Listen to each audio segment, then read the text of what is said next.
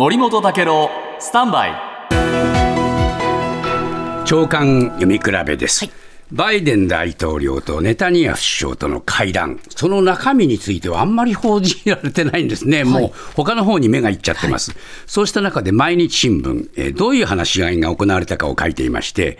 えーまずバイデンさんは何て言ったかというとですね、イスラエルの自衛に必要なものはすべて提供する、こう言ったそうです。でそれに対してネタニヤフさんはですね戦時下のイスラエルに来た初めてのアメリカの大統領だと言って賛辞をお謝意を示した、はい。えーまあ蜜月ですね。でえーこのおアメリカとイスラエル両政府が国際機関と連携してガザ地区の民間人に支援物資を送る計画を策定するということでも一致したというんですが、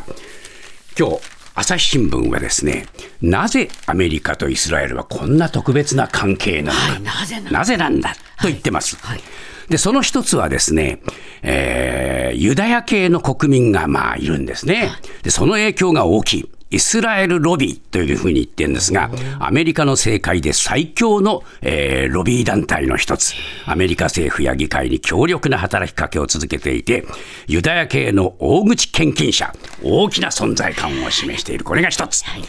もう一つはキリスト教福音派の影響があるのかということですが、聖書の言葉を一軸大事にする福音派は人口の4分の1を占める。神がユダヤに与えた土地であるイスラエルにユダヤ人が帰らなくてはいけないと考える人たちが大勢いるということなんですね。